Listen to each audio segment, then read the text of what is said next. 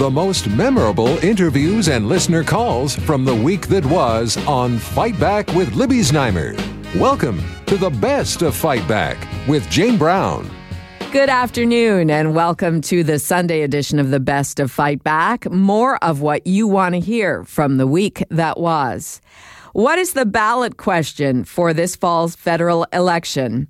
The campaign officially began on Wednesday, the same day Libby Znaimer discussed with political strategist Bob Richardson and Aleem Kanji their opinions on what matters to Canadians for this vote. Governments are voted out of office. And and sometimes when that happens, there is a change mandate that's at play. Um, and I think based on the uh, the the chatter, the analysis, some of the things that the leaders are talking about, um, we're not seeing a real mandate for change. And I'll tell you why. And I'll give you an example. Let's quickly go through the slogans for this campaign with the Liberals. Choose forward. Whatever with, that means. Whatever that means. Whatever uh, whatever that means with the Conservatives. It's time for you to get ahead. The NDP. We're in it for you. The Greens, which I think is very clever. Not left, not right, forward, together. And then the too long. the People's Party of Canada, that I affectionately term the PP Party, is strong and free. And so when you look at these descriptors, when you look at these slogans, where is the mandate for change? Even people who are a bit fed up with Justin Trudeau, the thinking is, well, is it bad enough for us to get rid of him? Is that an imperative? And, and what's the alternative? Uh, you know, um, as a liberal, I think they're in pretty good shape for this election. You never know until uh, till it actually happens, but um, it, it's hard to run on the change platform when the economy is in pretty good shape. Over a million jobs created, hundreds of thousands of people lifted out of poverty. Our numbers compared to other G7 countries are uh, are good, so on and so forth. It's it's you know infrastructure's getting built across the country, a whole variety of different things. It's tough. Uh, for the opposition to say it's a disaster, you need change, because people look at what's going on and they go, "Well, that's not a disaster." So, uh, so it's a it's a bit of a tough uh, road for the opposition this time out.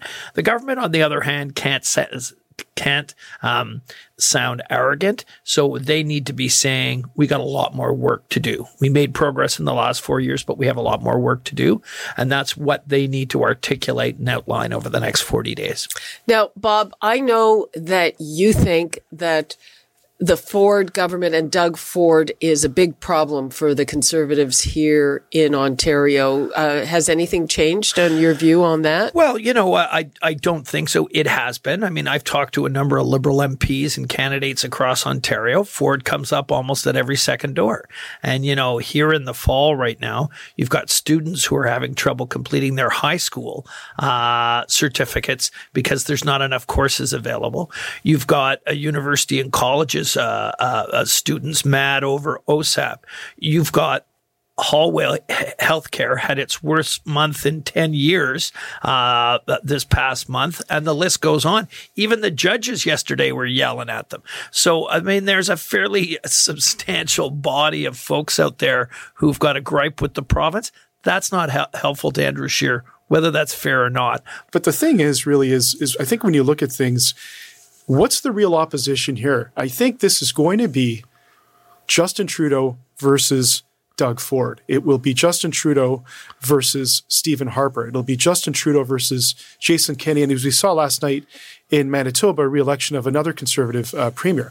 And these people are household names in their respective jurisdictions. Now, I don't think the Liberals got a, a hope in hell in Alberta, uh, but I do think when you look at the battleground of Ontario, uh, and when you look at uh, places like uh, Quebec and, and BC in certain pockets, that's where the narrative will, will be framed. And they will go after uh, the, the stalwart conservatives that have been there.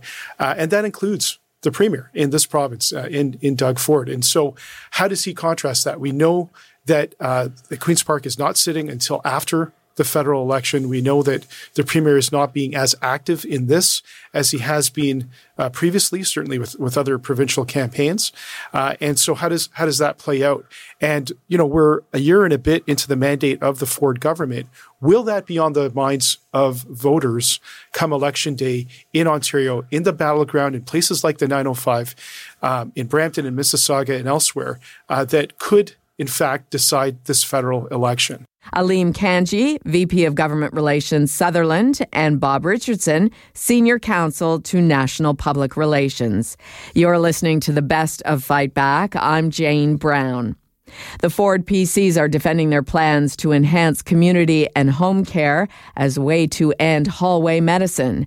Health Minister Christine Elliott joined Libby a week after a report from the Ontario Hospital Association revealed that wait times in hallways have gotten worse, not better, since the PCs took power after they campaigned on eliminating hallway medicine we made a, a, budget commitment that uh, we've added to actually. Uh, we've added an $11 million more. So we recognize that we need to invest more in home and community care services because they're all connected with the issue of hallway health care. And we are uh, focusing on that and putting money in, $45 million into innovative, um, targeted models that are going to provide hospitals that have particularly difficult issues with hallway healthcare to make sure that they can start clearing those numbers down. You're talking about some innovative programs. Can you describe those, please?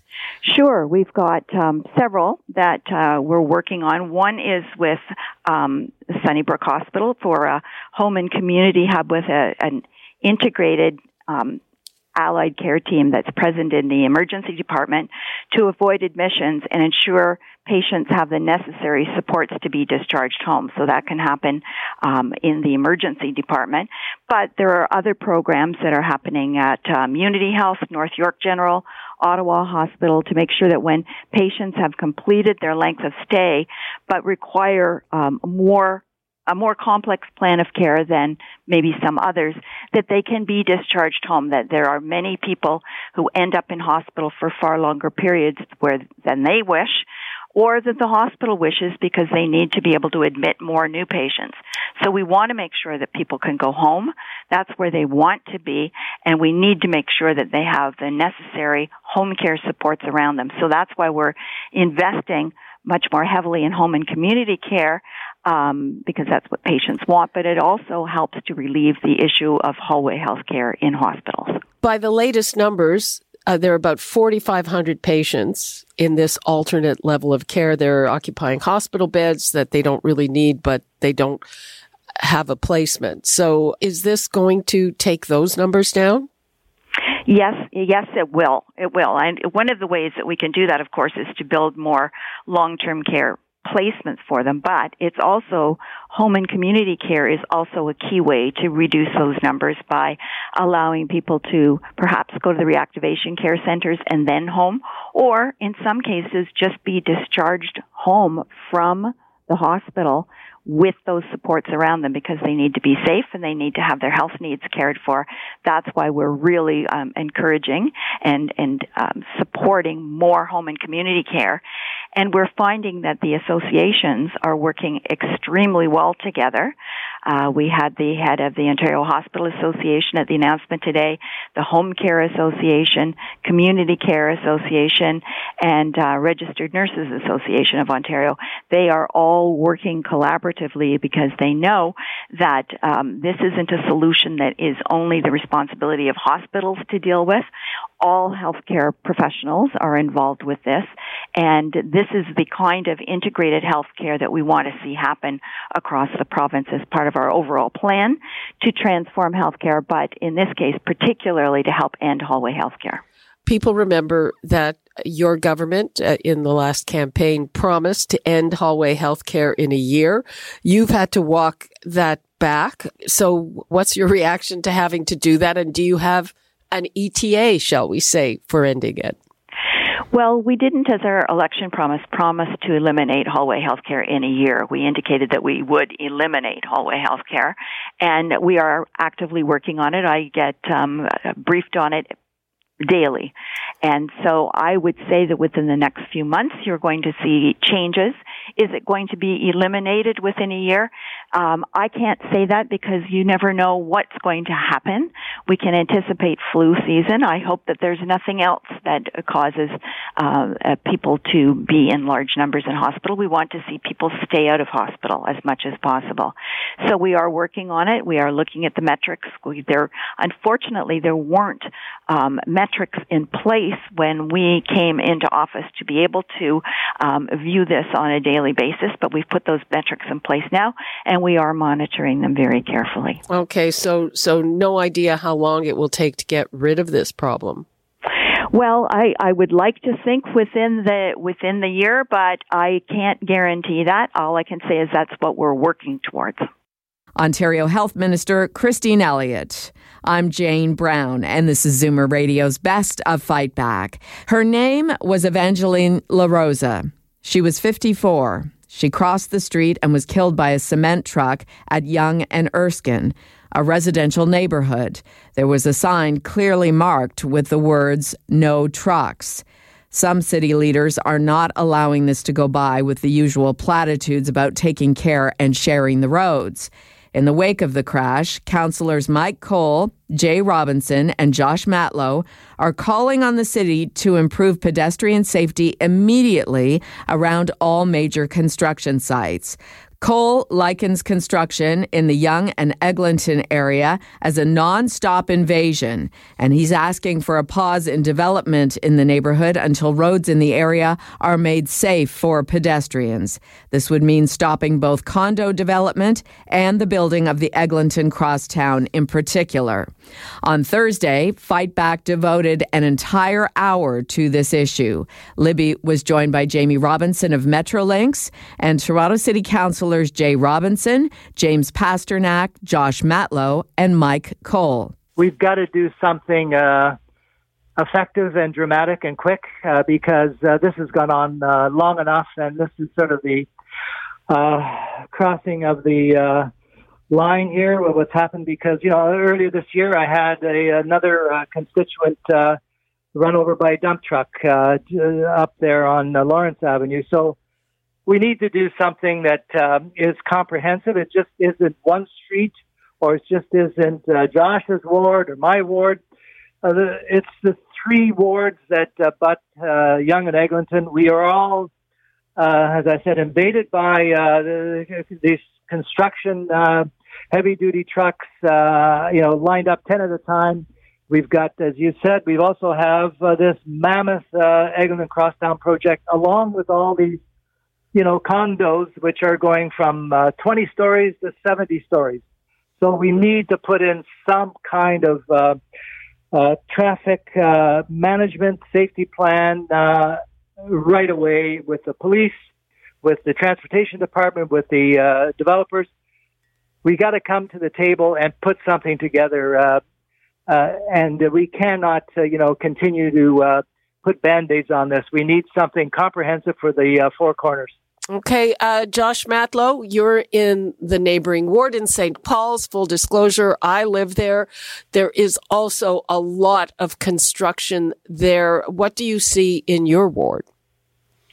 Well, certainly, um, and, and not a, not not alone at Yonge and Eglinton, but uh, but most of all at Yonge and Eglinton, given that it's a provincially designated growth uh, center, that we see um, an unprecedented level of condo development, um, and you know, w- without some of the basics that we believe, Mike and, and Jaye Robinson, I believe, along with our our residents, uh, should be, be there to protect our quality of life and our public safety. Um, you know, the reason that the three of us have been asking for a pause on development for many years, along with safety, is that um, uh, the, the, the pace of growth has gone faster than uh, the uh, the ability for for government to provide adequate capacity for school spaces and transit uh, and parks uh, and and basic infrastructure like water capacity to keep up with that pace of growth. What we've also seen is a lot of frustration and what's been building up in the Yonge and Eglinton area is that uh, uh, there is there are drivers who are waiting endlessly through the construction who become aggressive and uh, speed where they want to speed because they they're trying to get away from that uh, that that mess. The problem is is that far too many drivers across the city don't always recognize that you know the, the people walking around them or in front of them are not just obstructions.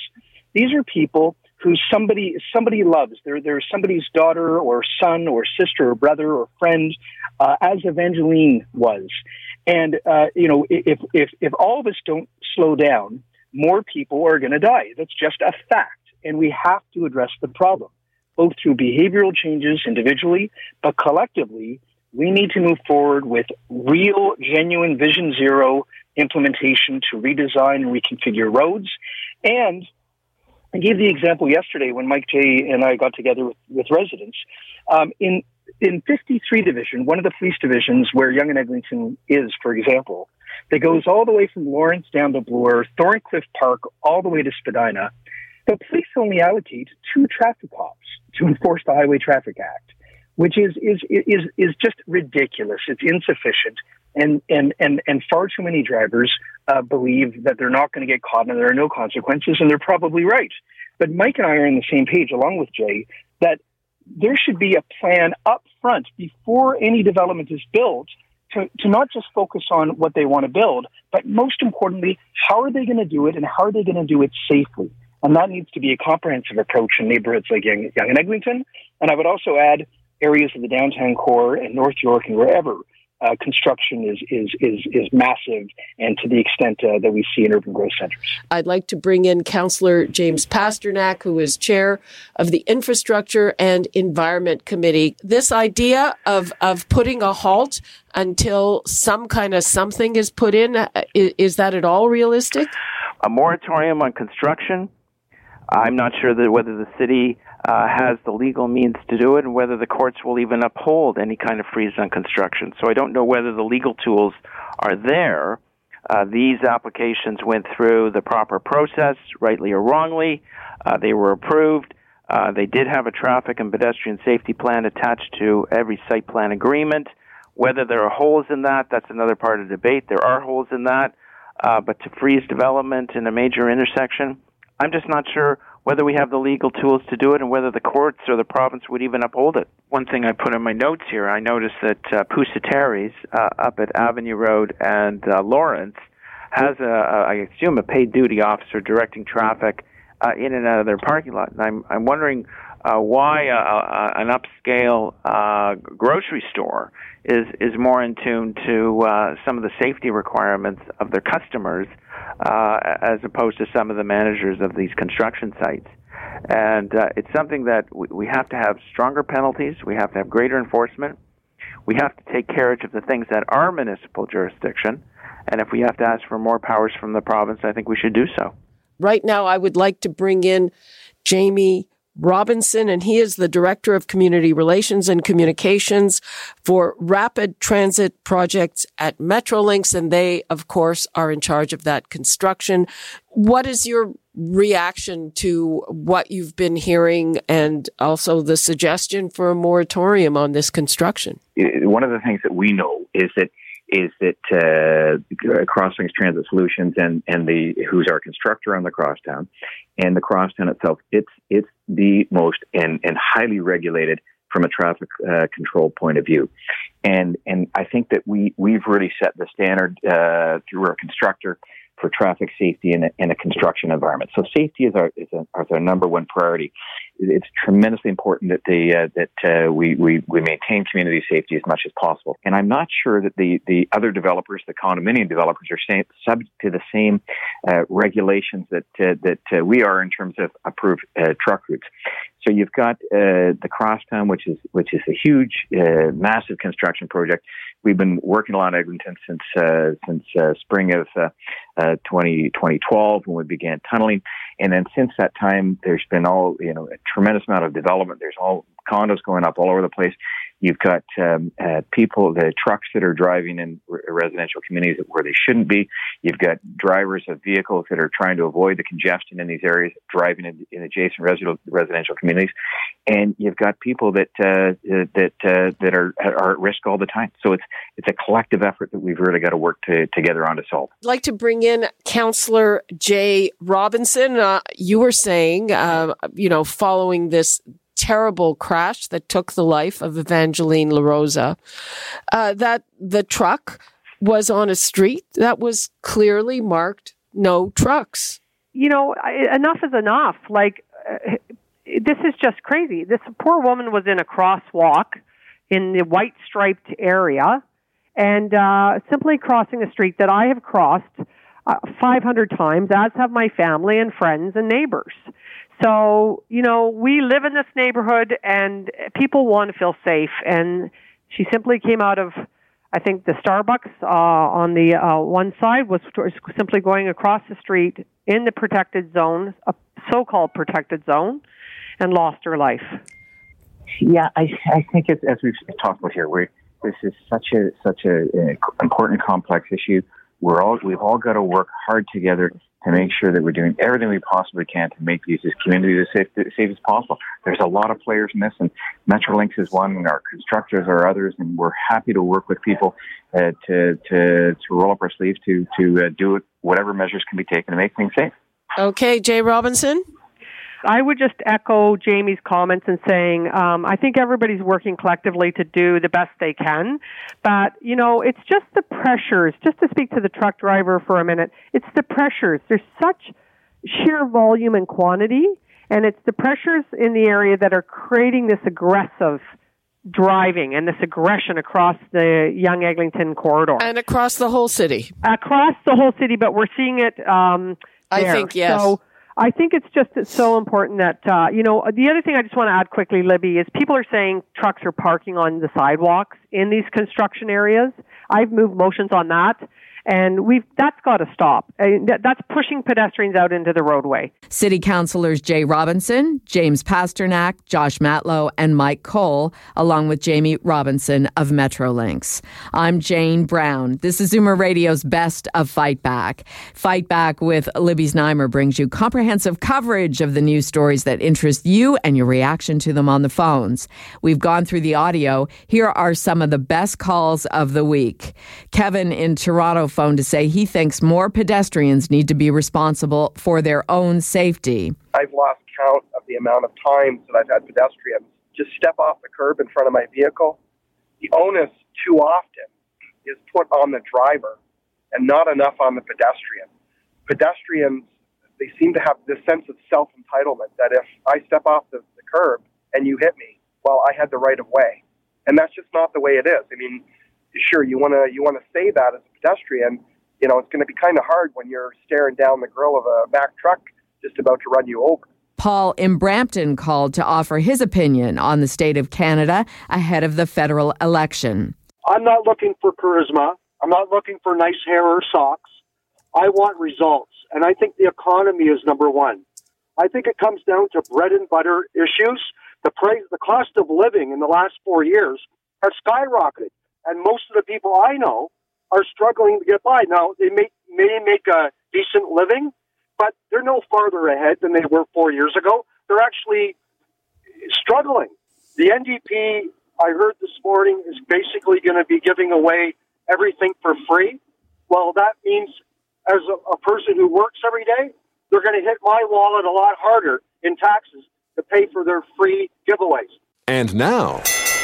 Fight Back's Knockout Call of the Week. There were a lot of great calls this week, but the winner of the Fight Back Knockout Call of the Week comes from Rick in Etobicoke, who claims to know firsthand as a truck driver the way construction projects work around Yonge and Eglinton, where a woman was killed this week by a cement truck. The government itself, the MTO, they're not using their power. There's, I can name you right now five concrete companies that are, drivers are working 20 hours a day. You're only allowed to drive for 13. They should be going in and auditing their hour books. They got to go and check their wages. and see how many hours they're getting paid for. That's number one. And there's five companies. And that accident that happened, that's one of the companies that are scamming, just forcing people to work. A driver like me to go and work, and if I don't, I don't have a job. 80% of the dump trucks on the road are, are running illegal. And they're paid by the load. And if you don't hustle, you don't have a job. So it starts right from the top. That does it for this week's Best of Fight Back on Zoomer Radio. If you'd like to qualify for the Fight Back Knockout Call of the Week, phone us noon to 1 weekdays at 416 360 0740 on Zoomer Radio, AM 740 and 96.7 FM in downtown Toronto. Or if you have a comment, email us at fightback at zoomer.ca and follow us on Twitter at FightbackLibby. I'm Jane Brown. Make sure to join me again next weekend for a roundup of the best of Fight Back. The Best of Fight Back is produced by Jane Brown, Justin Eacock, and Zeev Hadi, with technical production by Kelly Robotham. Executive producer Moses Znaimer.